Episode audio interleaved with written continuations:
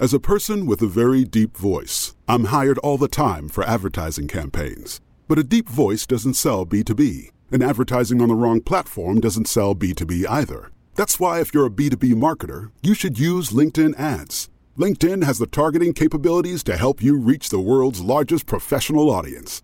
That's right, over 70 million decision makers all in one place. All the big wigs, then medium wigs, also small wigs who are on the path to becoming big wigs. Okay, that's enough about wigs. LinkedIn ads allows you to focus on getting your B2B message to the right people. So, does that mean you should use ads on LinkedIn instead of hiring me, the man with the deepest voice in the world? Yes, yes, it does. Get started today and see why LinkedIn is the place to be to be. We'll even give you a $100 credit on your next campaign. Go to linkedin.com slash MPN to claim your credit. That's linkedin.com slash MPN. Terms and conditions apply. This episode is brought to you by Visit Williamsburg. In Williamsburg, Virginia, there's never too much of a good thing. Whether you're a foodie, a golfer, a history buff, a shopaholic, an outdoor enthusiast, or a thrill seeker, you'll find what you came for here and more. So ask yourself, what is it you want? Discover Williamsburg and plan your trip at visitwilliamsburg.com.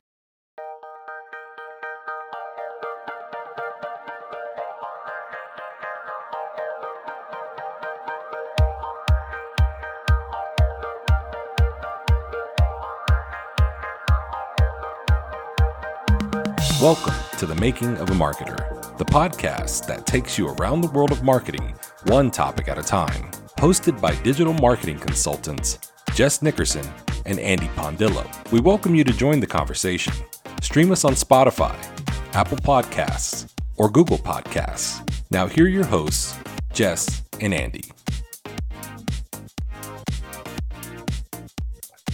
We are back, the making of a marketer. It's Andy Pondillo, Jess Nickerson today on this wonderful Wednesday. And we are excited today to talk about a lot of different things. You know, we're talking about some entrepreneurial spirit today, Jess. You know, something that, you know, I, I don't know. I, I'm curious to ask our guests about this. I feel like a lot of people have a little bit of it in them. I honestly want to discover like what that is uh, but most importantly, Jess, before we start, I always hit you with a surprise. So, um, my surprise today from the marketing world, you know, I'm in tune to a lot of different things, but the thing that I'm really in tune to is Fyre Fest 2 uh, dropped this week. So, um, if you're looking for a marketing case study, uh, it's out there. It's allegedly sold out, and Fyre Fest 2 is here. Jess, are, are you excited? Oh, I can't wait. yes, Andy, you'll you'll really have to to help us all out here by talking more about what's really happening and the marketing strategy and the social media strategy behind that because I I did watch the the documentary on Netflix and I was disturbed.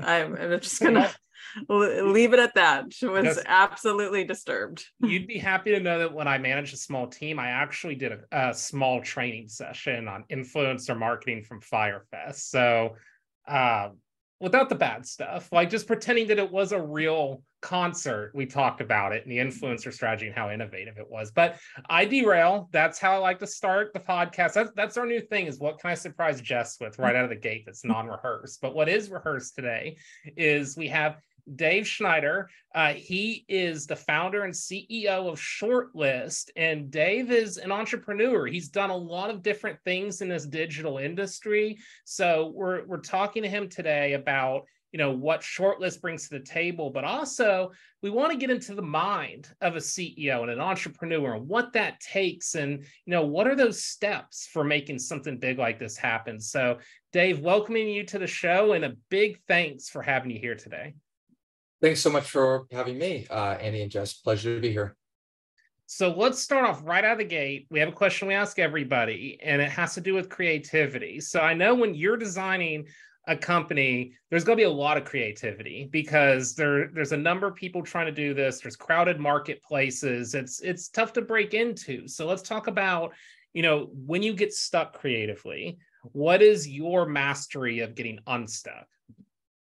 I think for me, um, everyone kind of draws creativity from various sources. Mine is always other people. I always find it very motivating to uh, meet with other individuals, hear about what they're working on, um, their passion and motivation, even if it's a project that really has nothing to do with I'm kind of, you know, my field of interest, starts to kind of get my wheels turning. It just sort of kickstarts my brain to say, you know what, why am I, I should need sit down and think about what is our one, two, three, five year plan? What are our mission, vision, values? You know, what are these different things that, you know, I hear that they're applying to their projects, their teams, and just kind of give me some some takeaways um, to to look at my own. So um, yeah, I tend to kind of draw creativity from other entrepreneurs. Um, that's why I do enjoy, you know, going to conferences, doing networking events. Um, I always come back always very kind of jazzed up.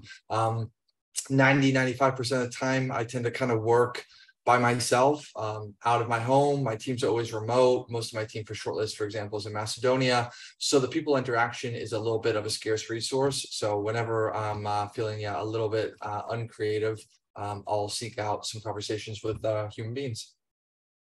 I love that, Jess. We talk about that all the time, like talking to other humans. I mean, we can't stress that enough, Dave. That's something we've tried to find some parallels to a lot of the different you know marketers and executives we've had on this show and i feel like that's just such a constant thing that we hear is that human touch whether it's in your vertical or not. Absolutely yeah i um I, you know, some months not to totally pivot into a whole other story here, but uh, but some months ago, I, I live in Philadelphia. It's not necessarily known for its tech scene. Uh, there's entrepreneurs here, but it's not one of the big name San Francisco, New York, you know, Boston, Austin type of places. Um, but there were a couple uh, groups where some entrepreneurs kind of uh, used to get together pre-COVID um, some meetup groups, for example, if people are familiar with the social site meetup.com. Uh, um, and there was one called Philly Tech Entrepreneurs that hadn't really been engaged with for a while. And I reached out to the owner and asked if I could kind of take it over. And since then, we've been kind of running some events month to month, just meeting up at, uh, at like a local bar. Um, and we've been getting some nice crowds, like 20, 30, 50 people or so, and just people work on different things. So, um, what, you know, it's just been, it's cool to, I guess, the, you know, I guess if since I wasn't really seeing that in the city to kind of go out and kind of create our own uh, community, revive like one that you know had been active in the past, and then just it's been amazing uh, some of the conversations and people that I've been introduced just through that. So um, if you know you're out there and also maybe doing a lot of work from home and things like that, uh, I would definitely you know, I would say my you know in my own experience trying to go in some networking events, trying to do some co-working spaces, just trying to bump uh, casually, serendipitously into some other people is a great way to maybe get you out of your rut. Dave, is there a question or something that you're really curious about when you talk to uh, these people? Like we're we're curious about creativity. Yeah, it always depends, you know, on the person and I guess kind of trying to understand a little bit about their journey. But um, I try to just, I guess, learn about what they're passionate about. Um, when you can get someone on the topic of a passion, then they tend to speak with it with a lot of energy and enthusiasm maybe that's business maybe that's some hobby they've picked up you know recently and like you know i yeah so i run this agency but actually in my spare time i really like to do woodwork or something like that. It's like cool let's talk about that. Um, or you know whatever it might be um, so many of conversations when you know you you meet someone new for the first time you tend to ask sort of like you know where do they live? And um, maybe are they married with some children or what do they do for work and things like that. And those are you know those are topics are all well and good. But um, i think a lot of us sometimes are like we have something where like we just want to talk about right? Like something we've something we've read or some hobby we've kind of picked up or something some documentary we saw recently like Fyre Fest and just kind of like trying to steer people towards that conversation and give them space to just like talk excitedly about something. Um, that always just I sort of feed off of that excitement, even again, if it's not something I know that that much about, it's always interesting to just kind of learn. So, um, you know, that I say generally speaking, yeah, trying to kind of, I, I, guess I wouldn't necessarily put someone on the spot and go, what are you passionate about? But, you know, trying to kind of steer them in ways and be like, have you been, you know, working or doing anything interesting, you know, recently, or have you come across or seen anything interesting? Just give them that freedom of space to, to talk about what they want. You know, and that's something that Jess actually did with myself. You know, we were part of a, a buddy system at work, and and Jess mentioned, you know, something to the extent of my radio days, which are, are long gone. It was my, my name was Crash with a K. Um, that was my little marketing ploy. Uh, but you know, you talked about that and was like, "Hey, have you done a podcast?" And I was like, you know, no, but and then I start talking about it, and it's like the passion of like doing like on-air work and speaking, and and how I just like to have kind of open-ended conversations and, and these types of things. Like it started to come back again, and it literally was prompted just by just asking a question. So um, I think there is an importance to that. So uh, Jess, I know that that was something that uh, kind of surprised me. I said, let's just go for it, and then you know we made some magic happen. Yes, definitely. I love the idea about, you know, tapping into the the person's passions because as Dave was saying, he's right. It's like you you you feel the energy. It's like when we're talking about marketing or when we're talking about creativity or innovation like you feel the energy from us and uh, it it definitely sparks more uh, you know out of the box thinking creative thought uh, just by like leveraging and picking up off of that energy. Most definitely. And you know like one thing we learned in radio jess is that you got to just keep the flow going. So right now dave looks like he got bumped briefly um, for connectivity issues. So um, pardon us as we try to get him back but we'll keep the live show running.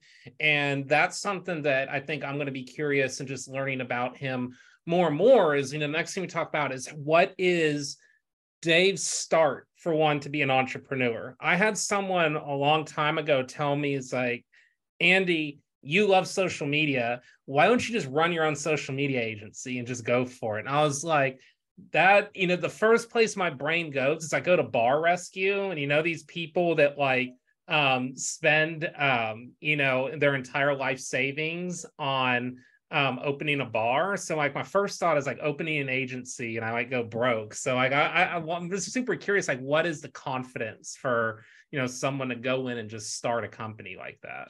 Yes, this is a hundred percent so timely. I mean, I'm seeing my LinkedIn feed being blown up right now with um, entrepreneurial and entre- entrepreneur content. And I actually saw a, a a, a study conducted recently on LinkedIn around small business. And in 2027, 50% of the business in the US will be run by uh, small business owners and entrepreneurs. So, like, this is uh, definitely a timely topic and something that uh, you know more and more people are looking into and uh, and being encouraged to like take that leap. Yeah. Yeah and it's so much uh, oh. I'm sorry. Yeah i'm so sorry my computer just shut it just shut off like very randomly. The battery's fully charged. I don't, I don't know what happened. Well no um, well dave what was great is you helped me um, revisit another radio skill and how to keep something running. You know in the live broadcast is you always have to find a way to keep it running as as dave's trying to to get back and online right now is you know hey we you know always have some padded topics to like go off of. And you know what what i hear a lot to just you know what you're talking about is uh i feel like startup world has become such a big thing in the tech industry. And you know we talked to a super tim several months back and he talked about you know what are growth patterns that somebody likes to see in kind of a startup world? And that's so fascinating to me because it's like as a marketer i think about all these different metrics but i don't always think about it from you know a small business startup like what you need to see what timelines have to be. And it talks about it, it really discusses that alignment. So dave bring you back in here um, to our conversation. One what we were just talking about is we were super curious. So you start your career um, and you bridge your career into becoming an entrepreneur CEO. What was that motivation? And you know, how do you really like eliminate some fears of doing that? Like what what's that signal that says you can go for it? Yeah, you know, there's a lot of uh happenstance and just kind of un, unexpected uh, paths that tend to kind of happen when you allow them to.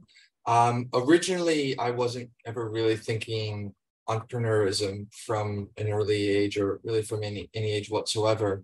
Um, I had, I went to college, I got a job afterward my job was was nice enough. Um, and then at some point, my girlfriend, you know, she really prompted me to say, why don't we go do some travel? You know, why don't we take some time off and go digital nomading for a bit? Um, and uh, I, I've, I've intrigued by the idea. So why not? Why don't we, why don't we take a little time off, uh, you know, while we're young type of a thing. And we started to kind of map out this trip. And um, as we started to kind of run the numbers, the finances, we saw that, you know, we had some savings, but we probably were going to need to bridge the gap a little bit. So uh, we started to uh, build a website and start a travel blog and work with some sponsors and make a little bit of money that way. And when you kind of get that first like dollar online, that that sort of is a little bit of an epiphany moment because I'd never earned money that way. You know, I'd always kind of uh, just been a salaried employee. And so uh, it was interesting to kind of have that happen and then to sort of see it scale up a bit. And you start to kind of understand that there are other people that are living this lifestyle um, who have progressed in their careers and they are running, you know, service agencies or building software or whatever it, it is and you you kind of the path kind of starts to open up. And so as we started to get uh, go down the line of traveling more and more and i mean we basically digital nomad for about five years or so um, it it became almost a necessity to you know we became attached to just doing our own thing. Um, and one thing kind of led to another and, and, here we are you know 10, 10 plus years later um, and when they shortlisted some other things. So um, you know it it's it's sort of allowing, I guess, um, dominoes to kind of fall over and, and, doors to open and, and just sort of taking a little bit of a chance, I guess, um, with regards to the travel, which was probably the biggest risk that kind of was taken at the time. Um, I thought about it and I said, you know, what's the what's the worst that that happens? I go home, I live with my parents for a bit, I find some other work, and then there we go. And then I move on with my life. You know, I still have my education, I still have whatever network I've built. Like I still have other skills I have.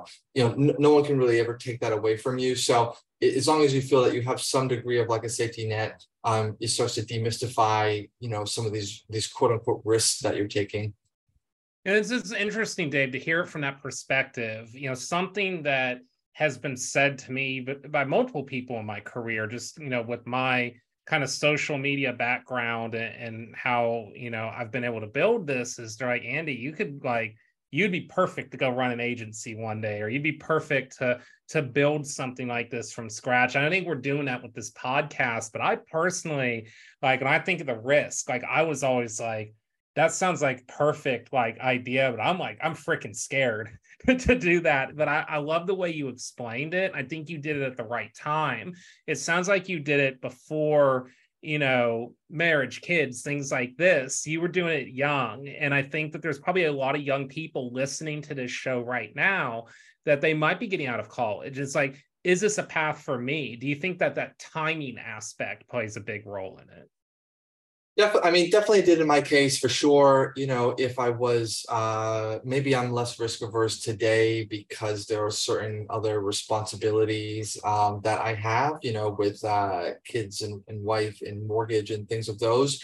Um, so I definitely don't want to um, sort of minimize, you know, uh, like, oh, well, why doesn't everybody just, you know, go to Thailand or whatever it is? You know, we all have different things kind of going on in our lives nevertheless, you know, there are still many examples of people who later in life, you know, in the 30s, 50s, 40s, 50s, and beyond, start businesses, very successful ones at that. Um, they take some calculated risks. Um, they have the support maybe of a life partner who maybe is can you know be the sole earner for some period of time or whatever you know whatever it is it's uh it, it is doable it's something that you have to kind of sit down think out um, but uh, to immediately, you know, uh, kind of sweep it uh, uh, under the rug and say, well, this I can't do this because I'm not 23. Um, you know, definitely, I, I, don't, I don't think that's the message. You know. So let's talk about that with shortlist. So let's, let's talk about what you're doing right now and, and, how you're leading over there. What you know is shortlist? What is you know the day to day for you as the ceo and kind of take us through that growth of how you got this thing from the beginning stages to where you're at right now. Sure. Uh, shortlist is about five years old. Um, we could call it many things many uh, on the surface it, it probably looks like an seo agency which is not inaccurate. Um, I sometimes like to call it a productized service for link building. We also offer some other services like content strategy, website design and dev, and things like that. But it's relatively nuanced in terms of what we offer. Um, but even with that focus, it's still a pretty crowded space. Um, there are a lot of agencies that offer similar services. There are other productized services and tools that people could use um, for this to kind of achieve the same end result and that was the case five years ago as well. It wasn't the case that we were some sort of first mover advantage and we kind of went in and now here we are and now nobody else can kind of do what we do. Um, I have not been one to generally been intimidated by uh, a space that had competition and that people were working in. Um, sometimes that has benefited me and sometimes it has not. But at the end of the day, when a market is large enough, uh, I often find that there is potentially a niche that you can carve out for yourself. And in the space of link building, we found that you know there's just a lot of people not really providing very high quality, uh, very low standards in terms of the different websites that people were getting backlinks from.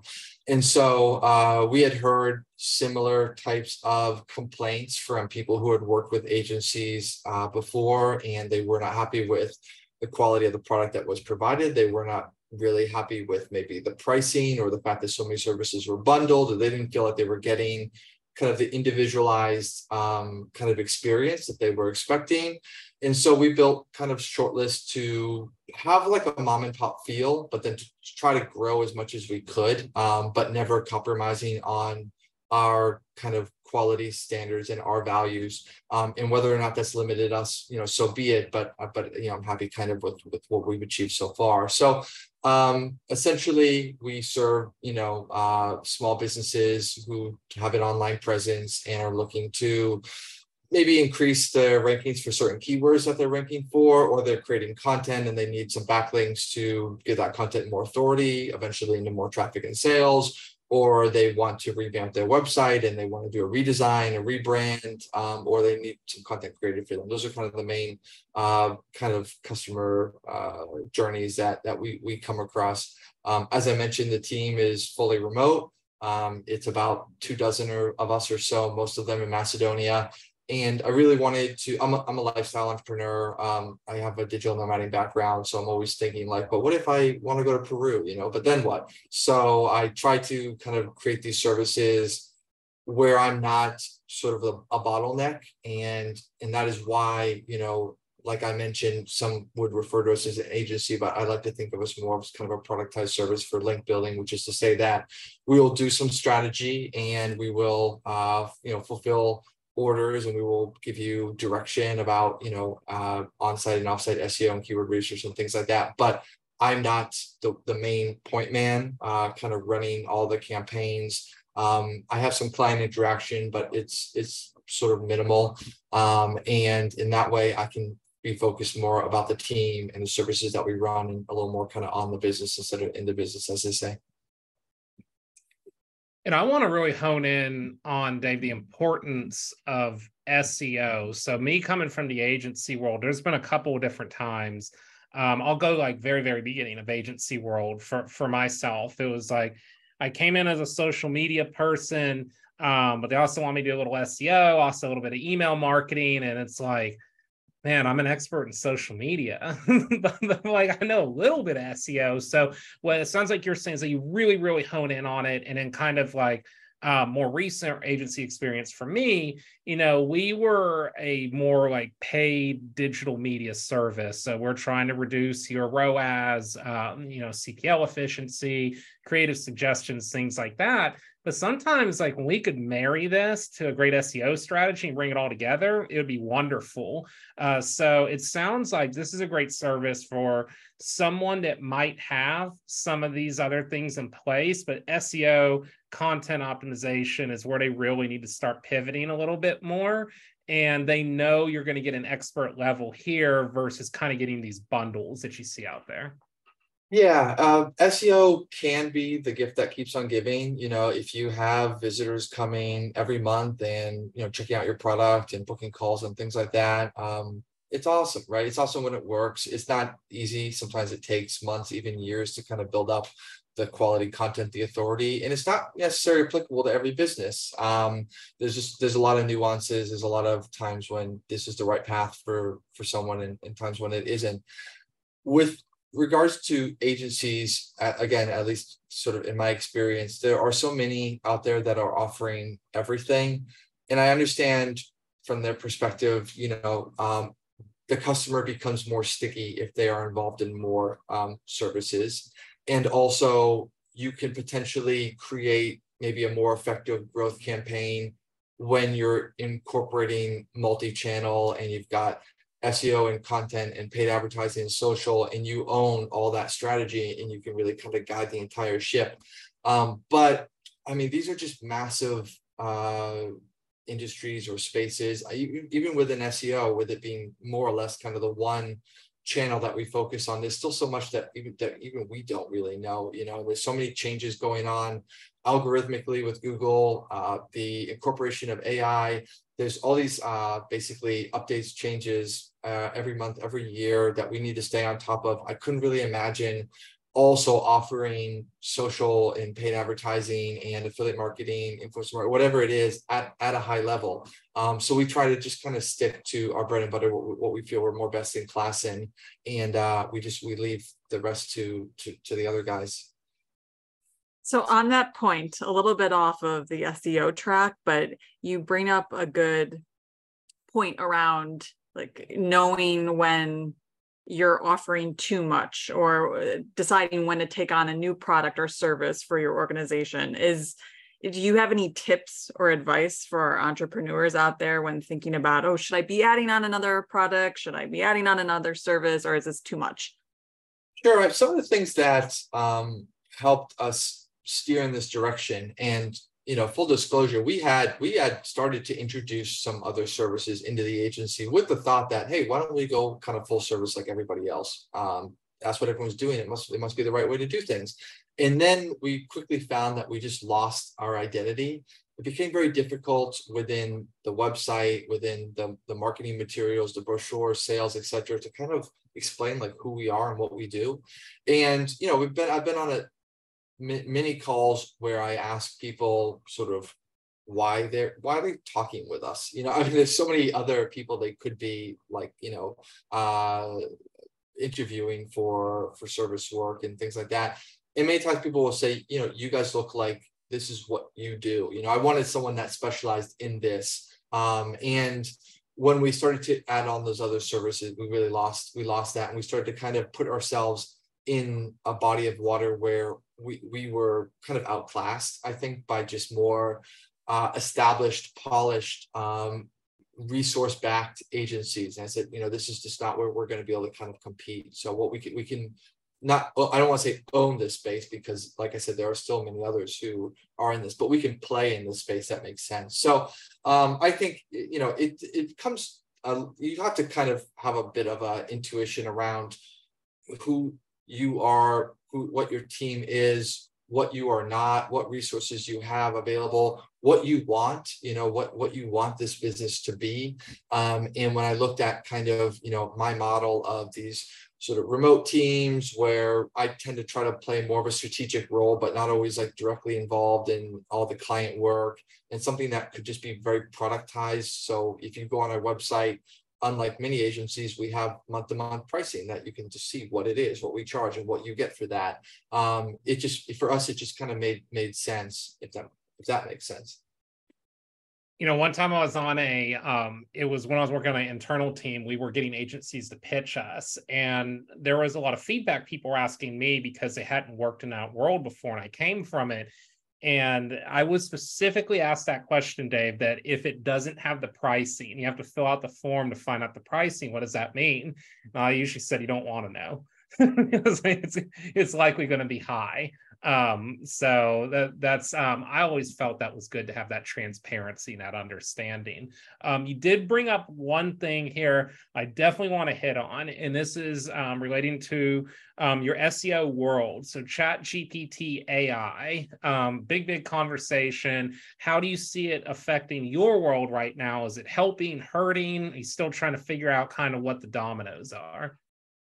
So trying to figure out the dominoes at you know is my short answer. In the uh, the longer answer, I think so, some of the pros and cons here that we're seeing.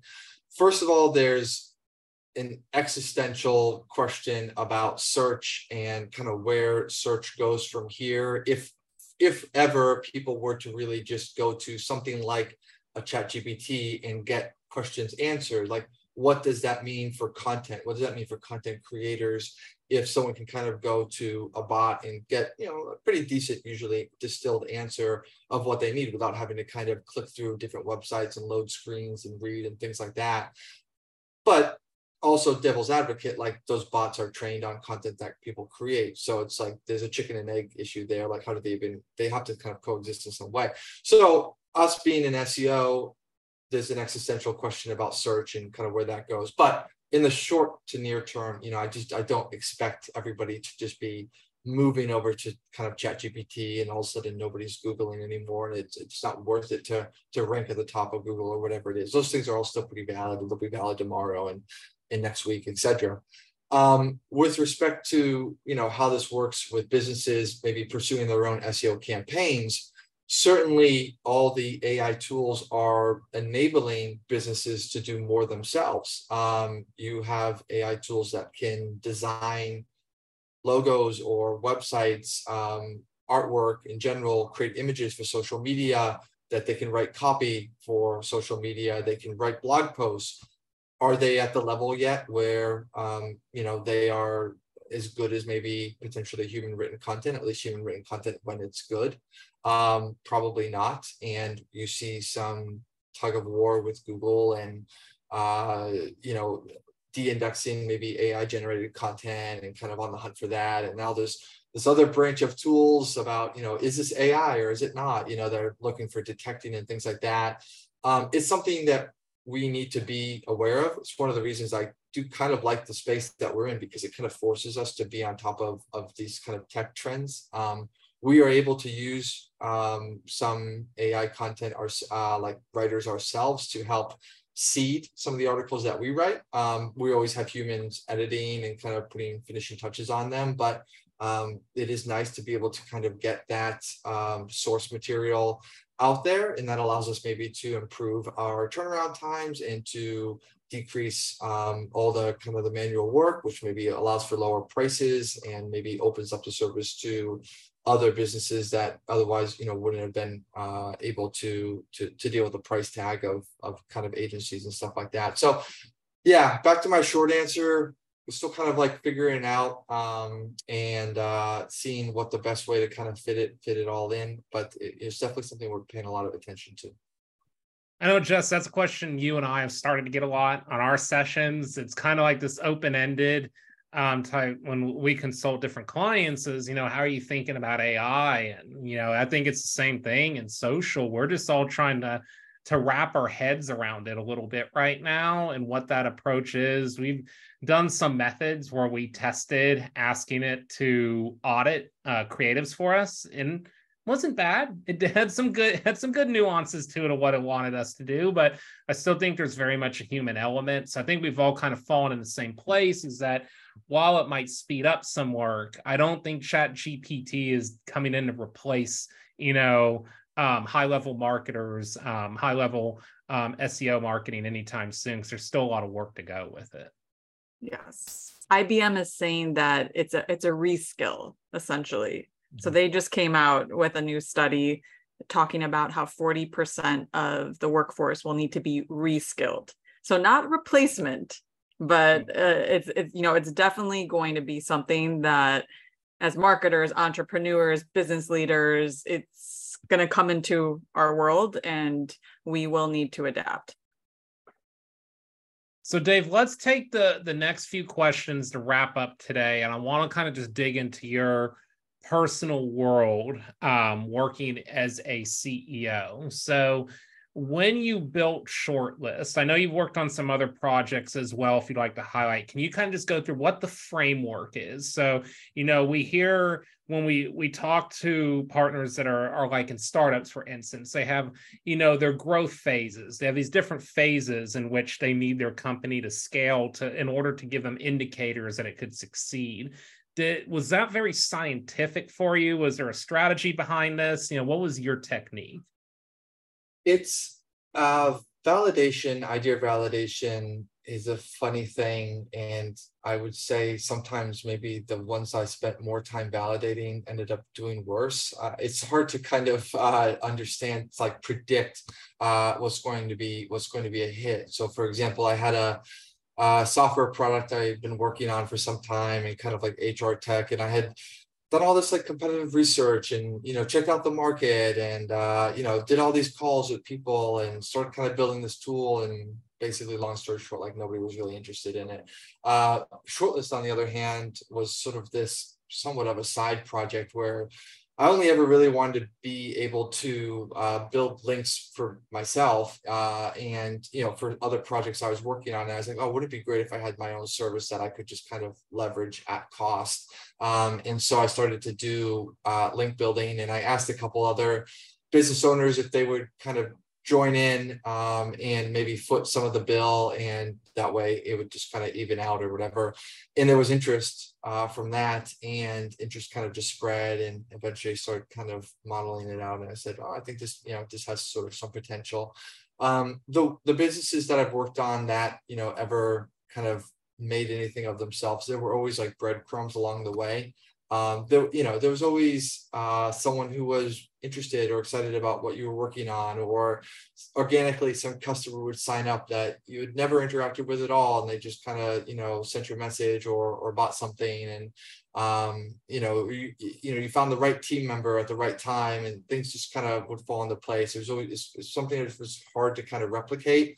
Um, but paying attention to those signals and understanding kind of when you're getting them and when you're not is a real difficult but important kind of gut check um, that I try to make. Um, so, for example, when I start a business, um, I'm that's when you're maybe the most objective about it. Uh, before you've invested really any time or money or, or whatever it is, um, you can kind of put some guidelines and say, if it hasn't hit this in six to 12 months, I should really consider maybe just moonlighting it. Um, and for example, uh, I had that with the software where I had written way long, long ago, like 12 months. If we're not here, it's probably done. Uh, and then 12 months came by and I was like, okay, I guess that's it. Uh, and so, you know, but, but in the, in the process of, of building the business, you're always kind of thinking like, oh, you want to just give it another shot, give it some more time and things like that. So trying to kind of upfront, I guess, set some of those expectations when you can be objective about it. Try to pay attention to the breadcrumbs because if things are um, going to happen. Uh, there's always some clues along the way, some precursors to revenue, some genuine interest and excitement, and I don't know, whatever it is that kind of leads you uh, to eventually the end result of you know, hopefully some success.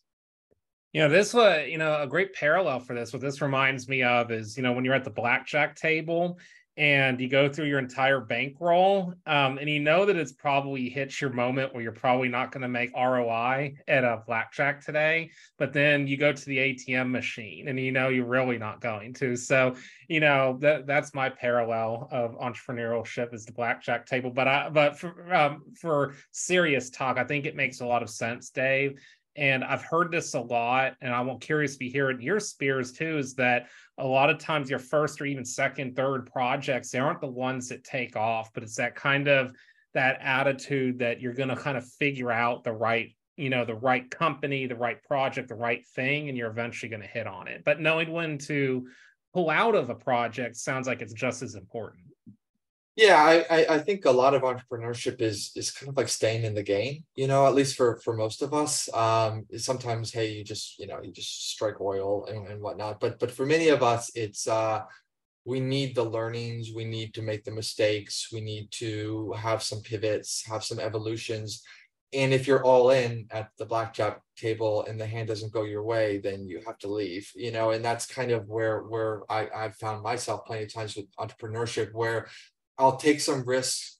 Maybe even sometimes I probably overstepped a little bit, but never, you know, bet the house on anything to to know that if it didn't go my way, you know, hey, it stings, but there's another tomorrow. And now you have six to 12 months of whatever it is of additional learnings of people that you've met of knowing what isn't working and being able to try to kind of pivot from that. So yeah i, I think your analogy is spot on and then final question, Dave. Um, been a great discussion. This is one that I was super excited about because this is a this a perspective that you know we don't get a lot of. You know, hearing from someone in your shoes. It's been really really helpful, and I, I just know that someone that's listening that might be looking to get into this, I think you've summed up, you know, so many questions that somebody might have. Um, looking into yourself right now, so shortlist, um, you know, that's likely, you know, your big project right now. Is there anything else you have um, on the cooker right now, or is it you're really focused in on, on growing shortlist? I probably should be 100% focused on shortlist at least that's kind of what i hear when i you know hear from people read books and they kind of go hey just stay focused stop shiny object syndrome and all that uh, but uh, as is my nature i try not to spread myself too thin but I, I like to have one or two other things that are it's kind of like in the pipeline because again you kind of have to put feelers out and you have to kind of see are, are you experiencing some breadcrumbs, some interest? So one of the things is, uh, as I mentioned, this kind of uh, entrepreneurs community in Philly, which I'm really excited about. Um, we call it Philly Tech Entrepreneurs. I've never really been involved in like a, a community driven sort of business or organization. Um, and it has a different feel to it. Um, SEO is cool, but uh, you know, it's just not quite the same. I don't know. It just feels a little bit. It's more of this online business that you know we, we run and we, we you know we help businesses grow, which is nice. But th- there's always a level of I guess disconnect between you know myself and kind of the end user.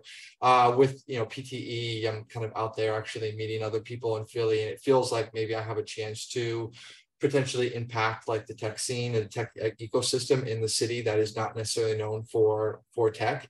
And also influence like the next generation of entrepreneurs. And even though i'm still i feel very much in my journey you know i do have i guess 10 or so years of of something behind me. And so there's probably some 25 year old out there who's me and you know what they need is a place to go and meet some people and get some feedback and stuff like that. So happy to kind of be able to provide that. So that's that's one thing that you know what the business model ends up being. Um, if anything, is still TBD. We have some ideas about does it become some sort of accelerator or incubator or membership site, or do we just run cool events and people have fun? I don't know, but um, that's a little kind of yeah something cooking, I guess. No, I love it. It's something that just always keeps you thinking and keeps us thinking. Like I, one thing that Justin and I have highlighted a lot since doing this program, and it's no different today, is it's actually like motivated us in our careers just hearing a lot of different perspectives and how people are staying fresh out there. You know it's very like you said it's easy. You could just say hey i have shortlist going. It's what i'm focused on but you're staying fresh and you're you're creating things and getting involved in the community. So love that dave. We are at time right now. Um, fantastic interview. Um, again dave schneider ceo founder of shortlist. Be sure to check it out if you need seo um, it's the place to go. So, Dave, till next time, it was wonderful having you here today. And I know that we both learned a lot. Thanks so much, guys. I really enjoyed it as well. No problem. See ya. So, Jess, that is another great way of um, I feel like expanding horizons. Like I feel like we went through what Dave um, talked about today, and you know going on a journey across the world and you know coming up with this. And you know I, I, just feel like it's such a consistency as we talk to marketers and it's about what they're doing that excites them. But i necessarily don't feel like when we're in the marketing room you know like coming up with like the best marketing strategy cpls cpms things like that we're not talking about these things. And i don't know like if there's like a route to normalizing it but it's just so fascinating to me when we do this podcast we hear such a different side of marketers and executives that we didn't hear before Uh, absolutely. And and very timely with the newsletter that we released yesterday talking about finding creative inspiration. There's lots of parallels to what Dave was saying with what Tom Anderson did and how he got into photography and and finding his creative flow in in that way. So I'm I'm loving it. Yes, and Tom Anderson, that's our guy still. He's been on Instagram. Uh, I saw him in the pool not that long ago. Um, where was he? Is it he was Hollywood? I think he's back in the states again. So you never really know where he's at, but he just pops up on on um on Instagram every now and then. So you know he's living the life, and you know still I, I think pondering what his next adventure will be. Um, I still believe that Tom from MySpace will jump back into the game at some point, and we'll be here to interview him when he does. Yes, we're putting it out there. Yes. But uh no, back to Dave though. I think it's so interesting. I I feel like selfishly when I talk to people in our world, I'm most fascinated by CEOs because it is such a you know, there's I guess there's two paths to it. There's like corporate CEO, which you know you work up the ladder, you spend 30 years trying to get there. And then there's also like 25 year old CEO that just goes for it at a young age. And I just, I, I'm just so curious about the mental space of where they're at, and like what their cues are to go for it. I found it fascinating where he said, worst case scenario, I end up living back with my parents that was my scenario not that long ago. I was like, if I didn't get this digital thing to work, like when I was unemployed, I was close to living with my parents again in my later 20s. So it's just interesting to hear that. You know, that would have been that would have been impactful for me um, seven, eight years ago to hear somebody say that, just to not feel alone in that regard. Yeah, definitely. And, and he still instills a lot of the mindsets that we've talked about in previous episodes. And it's just, it's just refreshing to hear. But We've talked about, yeah, the, just going for it, uh, just like not being perfect and, uh, or thinking about perfection and just continuing to do things. He talked a lot about you know learning. So he, like even if he did fail or even if it didn't work and he mentioned that a few of his endeavors didn't work it was an incredible learning opportunity and a way for him to better understand the market better understand uh, his customers and what they're looking for you know, and I, I, think about that too from, you know, larger CEOs out there. And, you know, like Zuckerberg's the one that's in the news all the time. So, you know, Meta was, you know, Facebook, Meta, uh, whatever you want to call it, was started as a startup. It grew to what it is today. There's, you know, there's uh, documentaries, there's movies, there's all kinds of things about that. Um, but we've also seen them fall flat on their face a few times. Like we've seen them kick off projects like the metaverse that don't didn't seem like we got very far with what we're trying to do. Um, but we've seen you know meta pick up again. Like the, the sales have been good the last quarter so it looks like it's starting to come back again. So i think that you know we see it in kind of this entrepreneurial lens but we also see it at the highest to highest stakes so it's interesting to just go through a CEO's mind. Like, do they stand still? And I don't think in a tech industry, a lot of places like to stand still, or do they go for it? When do they go for it? And sometimes it seems like it's just a hunch. And, you know, you have to be willing to fail to do that. Um, but I think the lesson here to take for all of marketers and just people in this professional world is you know, I can activate a campaign for $30,000 and it could fall flat on my face. But was there a learning that I took from it? So the next one I launch can do really well. And then also, it might feel like I'm like the worst person in the world because I messed this campaign up. But there's CEOs out here who are launching million dollar endeavors, multi-million dollar endeavors, knowing that it's a flip of a coin. So there's a lot of people doing this in this game. So you know, I think it's like you pick and choose your moments, but I think it's a reminder that people are doing this and, you know, there are avenues to go for it. Mm-hmm. And being open to having those conversations, uh, going a little deeper into why something failed. So uh, Dave, you know, is talking a lot to his community, to other entrepreneurs, and it was a way for him to find creative inspiration, but also too, it's a way to continue to move forward like the creative flow will lead to the innovative ideas and i think i love that too because you know you and i both have different, you know, little side projects to do. The podcast is one of them. Um, we both do some teaching.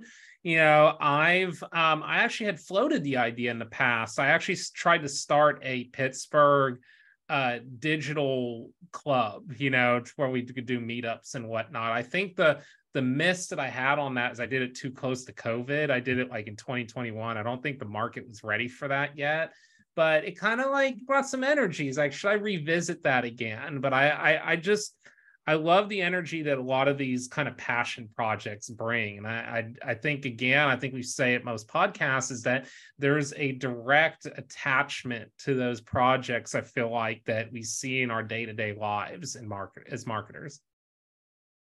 Yes. And now I'm starting to think, Andy, this could be the time. You've gotten some creative inspiration from Dave, and P- Pittsburgh may need this yeah. community. I don't the that just I can get behind easier than our roller coaster influencer series. There's a lot more work that goes into that.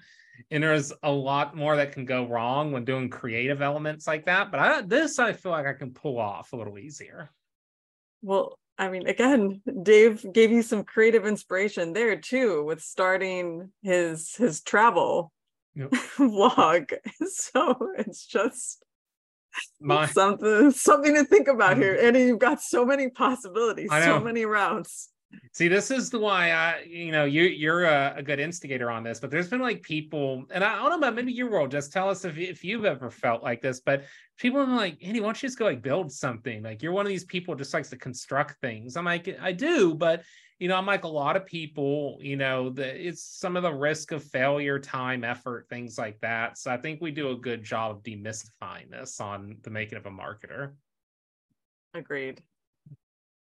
So upcoming, Jess, I, we've got some things we're working on. Um, I did preview Fyre Fest the very beginning of the show. Um, I am trying to work on something. We don't know what something is yet, Jess but we're working on something. I want to know what is the marketing strategy for Fyre Fest 2? Now, if it's happening or not, I don't know. It's a crazy thing. A lot of things happen that shouldn't have happened on Fyre Fest original. We don't condone it in any way. But the marketing to me has always been fascinating on this festival because if you say the word F Y R E, fire, everybody knows what it is. So the fact this thing is back, um, there was a popular agency that worked with them the first time, Jerry Media. Um, I, I, doubt they're involved again after the first incident, but the marketing that they put together um, actually, I feel like, is a template for influencer marketing that a lot of companies use today. Like they were really innovative in the way they did influencer marketing. So I'm real curious what this is. It came out of thin air. Billy McFarland is back. Uh, so very curious to see how this turns out. So I might be mentioning it on the podcast here and there because this is like a, a fascinating case study to me. Absolutely, and and like we've discussed before, when it comes to influencer marketing, th- th- there were foundational techniques and uh, skills that are being taught in social media classes today. So it, it is important for us as marketers like look using this as a learning opportunity and a way for us to continue to grow and uh, and experience uh, we need to dive a little deeper and, yeah. and i'm i'm curious too because again this watching that documentary it was very disturbing and it, it absolutely makes me question social media and we i mean this is something here? that's yeah yeah we we are in social media and uh yeah it I I want to learn more. Well, what it did for me as a marketer that made me question a lot of like how I'm teaching people how to market is the the real marketing that went into Fyre Fest is is composed into a couple parts. It's getting a bunch of influencers on a beach and shooting a commercial. Then the influencers are paid to do the commercial. They post on their own feeds, and then I, it was um, Kendall, I believe. Kendall Jenner got 250K to do one post. So it was a commercial shoot. It was get the influencers. It was Kendall Jenner. And it was all organic after that. And so you're already talking like just like the logistics of this, you're probably in the millions. But then I think about hey, there's like big companies that spend millions, millions of dollars to do these large commercial shoots, and it's just for the commercial and nothing else comes after it. It's not running the ad buys. That's not, you know, the brand to demand strategy. It's not the retargeting strategy. Like Fyre Fest didn't use any of this. Like this was an influencer pay upfront to organic strategy and it sold out immediately. And I think that's where the old crap happened to Billy McFarland is I don't think they expected it to get that big. And then it's like we can pull this off and they couldn't. Uh, so it's just fascinating to me because you know we get pinged about organic strategy from time to time and i think there's a wide belief still that exists that organic can't be you know mega multi-million return on investment it can. It's nuanced, might be a little trickier, but when we look at this influencer strategy, that's the part that fascinates me. Hmm. Absolutely, because again, it it it goes back to to word of mouth and this idea that we, especially on social, like we we are trusting others in our community, and we want that social proof. So in a way, an influencer represents that social proof. Yes. Yep. So represented Fyre Fest is cool. So Fire 2 will be working on that. Um, and then we'll have it's gonna be a couple weeks from now. We have someone coming from the space program, so that'll be exciting too. But just we are all up on time, so thank you once again. I think this was another fabulous episode, and I'm looking forward to what's to come here in the coming weeks. Yes, I can't wait. We'll talk soon. It's the making of a marketer, you know, marketing podcast network, Spotify, LinkedIn Live. We'll see you again uh, coming here next week. See ya. Bye. You may know you're listening to this show along the Marketing Podcast Network, but did you know there are other great shows on MPN to help your business? Christy Heiler hosts a fantastic podcast called Own It. Christy, Tell us more about the show. Own It is all about celebrating women and non binary advertising agency owners. We talk about buying out of the Boys Club of Advertising because less than 1% of ad agencies are owned by women. And where can people subscribe? You can find the podcast at untilyouownit.com. We're also on the Marketing Podcast Network at marketingpodcast.net. And of course, you can subscribe wherever you get your podcasts. You heard her. Go subscribe. This podcast is heard along the Marketing Podcast Network. For more great marketing podcasts, visit marketingpodcasts.net.